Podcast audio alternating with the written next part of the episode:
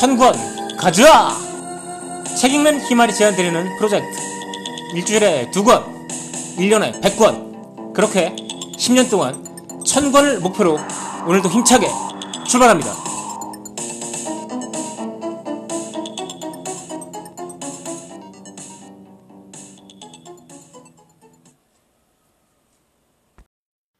프리모 레비라는 사람을 아시나요? 이탈리아의 화학자였지만 유대인이라는 이유로 아우슈비츠에 수감됩니다.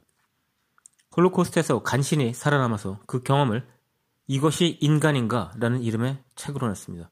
이후에도 계속해서 휴전, 주기율표라는 책을 내면서 홀로코스트 경험을 어떻게든 이해하려고 그는 애를 쓰는 그런 삶을 삽니다.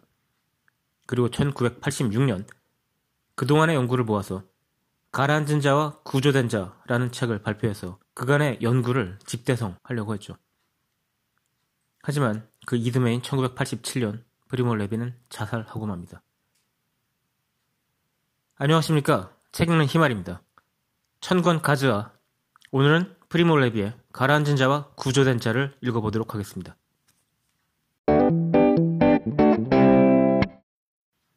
제목에서도 나타나 있듯이 가라앉은 자와 구조된 자의 차이는 무엇이었을까?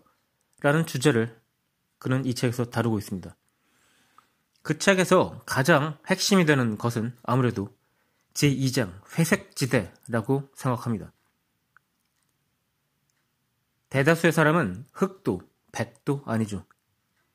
결국, 하지만 그 스펙트럼의 어딘가에서는 결국 선이 그어지고 그 선에 따라서 한쪽에 선 자들은 구조되고 그 다른 쪽에 선 사람들은 결국 가라앉고 맙니다. 이런 측면에서 프리모 레비는 시작부터 마치 결론을 내리고 글을 써나가는 것 같습니다. 프리모 레비 자신은 가라앉지 않고 구조된 자였죠. 즉 가라앉은 자들에 비해서 선하지 않았기 때문에 자신은 구조됐다고 생각합니다. 이 부분 짧게 읽어드리겠습니다. 생존자들 가운데는 포로 생활 중에 어떤 특권을 누린 사람들이 훨씬 많았다.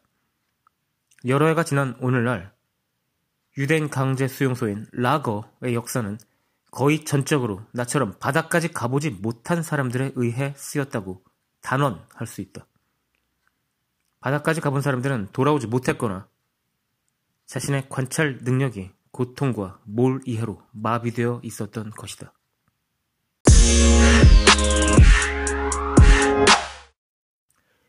그렇다고 해서 회색지대에서 가장 빛에 가까웠던 사람들만이 인간다움을 유지한 채로 죽어갔고 가장 어두운 곳에 서 있던 사람들만이 악마들과 함께 지옥에서 생활했다는 그런 얘기는 아닙니다. 세상이 그렇게 간단하진 않죠. 세상 만물이 파동이듯이 우리 인간도 회색지대 안에서 빛과 어둠 사이를 오갈 뿐입니다. 존 더 코만도 라는 단어를 아시나요?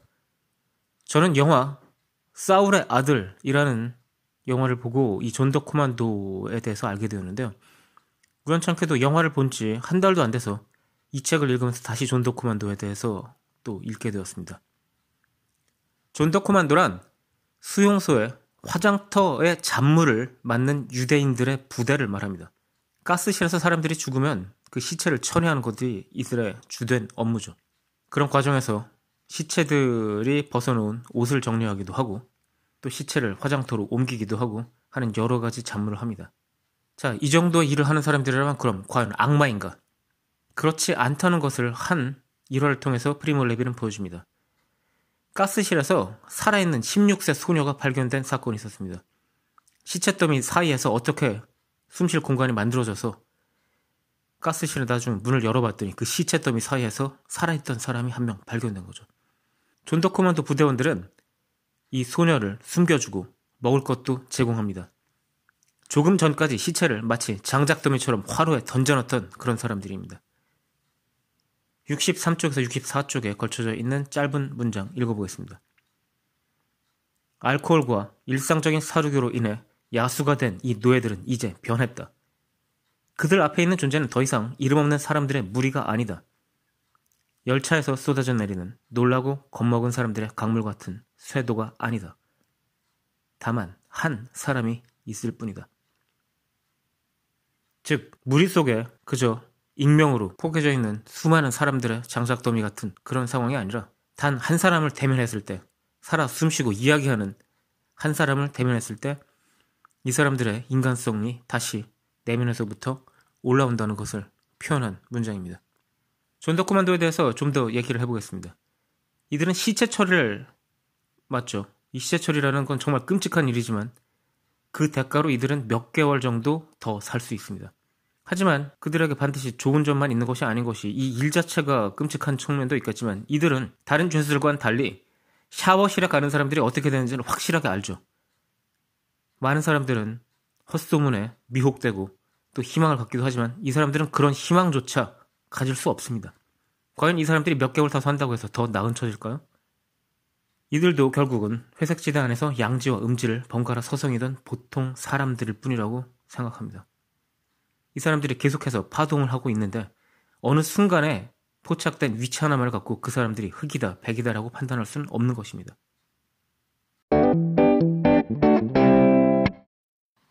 또 한 가지 드는 생각은 사람이 회색 지대에 서는 이유 중에 하나가 다른 사람의 입장에 절대로 설 수 없기 때문이라는 생각도 듭니다.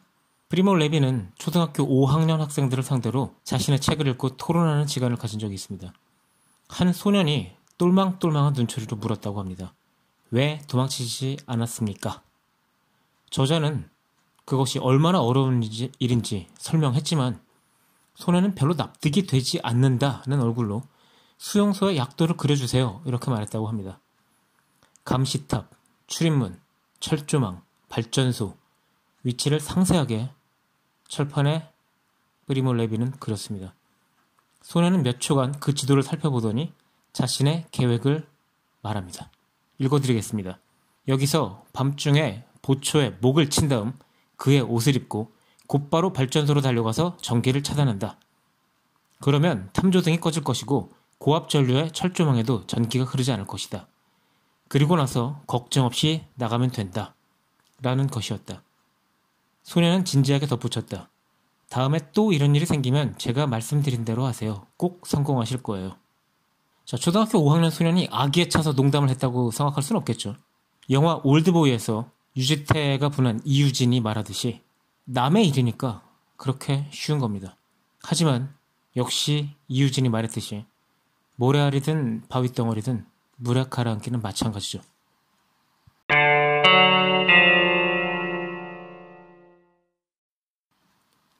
사람들 대부분이 회색지대에 머무르는 것은 수용소 안에서만 벌어지는 일은 당연히 아니죠. 수용소 밖에서도 사람들 대부분은 회색지대에 머무릅니다. 묵인하고 침묵하는 보통 사람들이 있기 때문에 상상도 할 수 없는 거대한 악이 행해지죠. 이런 의미에서 회색지대 보통 사람들이야말로 잔혹범죄의 가담자이고 공범자입니다. 제8장 독일인들의 편지에서 저자는 자신의 책을 읽고 편지를 보내온 독일인들에 관해서 얘기합니다. 그가 맨 처음 이야기하는 편지는 TH라는 이니셜을 가진 부부에게서 온 편지입니다. 표면적으로 볼 때 이들 부부가 보낸 편지는 예의도 바르고 사과의 뜻도 분명히 하고 있습니다. 하지만 그건 저와 같이 아니면 다른 독자들과 마찬가지로 제 3자가 보았을 때뿐이죠. 그 독일인이 지지한 나치 정권 하에서 절멸의 수용소에 있었던 프리모 레비에게 그 편지에는 단순히 가식이, 거짓이, 위선이 볼 뿐입니다. 편지에서 이들 부부는 독일인들이 히틀러와 그의 일당에게 속았으며 악마의 포로가 된 이후에는 자신의 목숨을 구하기 위해 침묵할 수밖에 없었다고 변명합니다.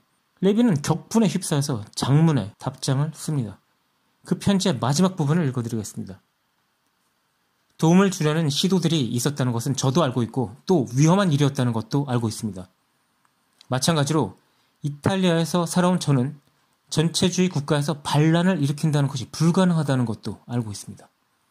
그러나 저는 독일의 점령 후에도 이탈리아에서는 빈번했던 그리고 히틀러의 독일에서는 너무나 드물게 행동으로 옮겨졌던 억압받는 사람에 대한 연대감을 보여주는 훨씬 덜 위험한 천 가지 방법이 존재한다는 것을 알고 있습니다. 221쪽에 나오는 내용입니다. 히틀러는 정치에 입문했을 때부터 자신의 광적인 생각을 가감없이 말했고요. 결코 대중을 속이기 위해서 속마음과 다른 이야기를 한 적이 없습니다. 히틀러는 자기 생각을 숨긴 적도 바꾼 적도 없습니다. 레비가 말하듯이 히틀러에게 찬성표를 던진 사람은 그의 생각에도 찬성표를 던진 거죠. 우리가 후보한테 표를 던질 때 우리는 그의 공약에도 표를 던지는 거 아니겠습니까? 이들 뻔뻔한 부부가 레비와 똑같은 생각을 하는 점이 딱 하나 있는데 그것은 이들이 이들과 같은 자들이 독일 중산층의 대다수를 차지한다는 사실입니다. 독일은 부부는 그 대다수가 침묵하는 것이 당연하다고 생각하지만 프리모 레비는 그것이 비인간적이라고 생각하는 점만이 다를 뿐이죠.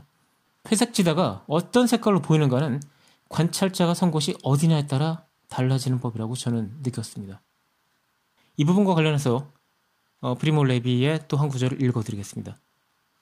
독일 국민들 대다수는 정신적 나태함 때문에 근시안적 타산 때문에 어리석음 때문에 국민적 자부심 때문에 애초에 히틀러 대장의 아름다운 말들을 받아들였다. 히틀러에게 행운이 따르는 동안에 그를 추종했고 아무런 가책도 없이 그를 지지했다. 그러다 히틀러의 파멸이 그들을 휩쓸어버렸고 그들은 죽음과 비참함, 회한으로 괴로워하다가 몇 년 뒤 부도덕한 정치 노름의 결과로 재활했다. 바로 그런 독일 국민들 대다수의 책임도 있었다는 사실은 분명히 해둬야 할 것이다. 책 251에서 252페이지에 나오는 이야기입니다. 정말 아쉽지만 저는 왜 프리몰 레비가 자살이라는 극단적인 선택을 했는지 그것도 아우슈비츠라는 그런 극한의 환경에서 어렵게 살아남고 나서 그것도 42년이나 지난 다음에 그런 선택을 했는지 도저히 저는 이해할 수 없었습니다. 회색지다의 인간들이 거대한 악의 공범자가 되고도 뻔뻔하게 자신들은 죄가 없다 라고 말하는 것을 보고 밑바닥이 없는 성악설의 심연으로 빠져들어간 결과 자살을 선택한 걸까요?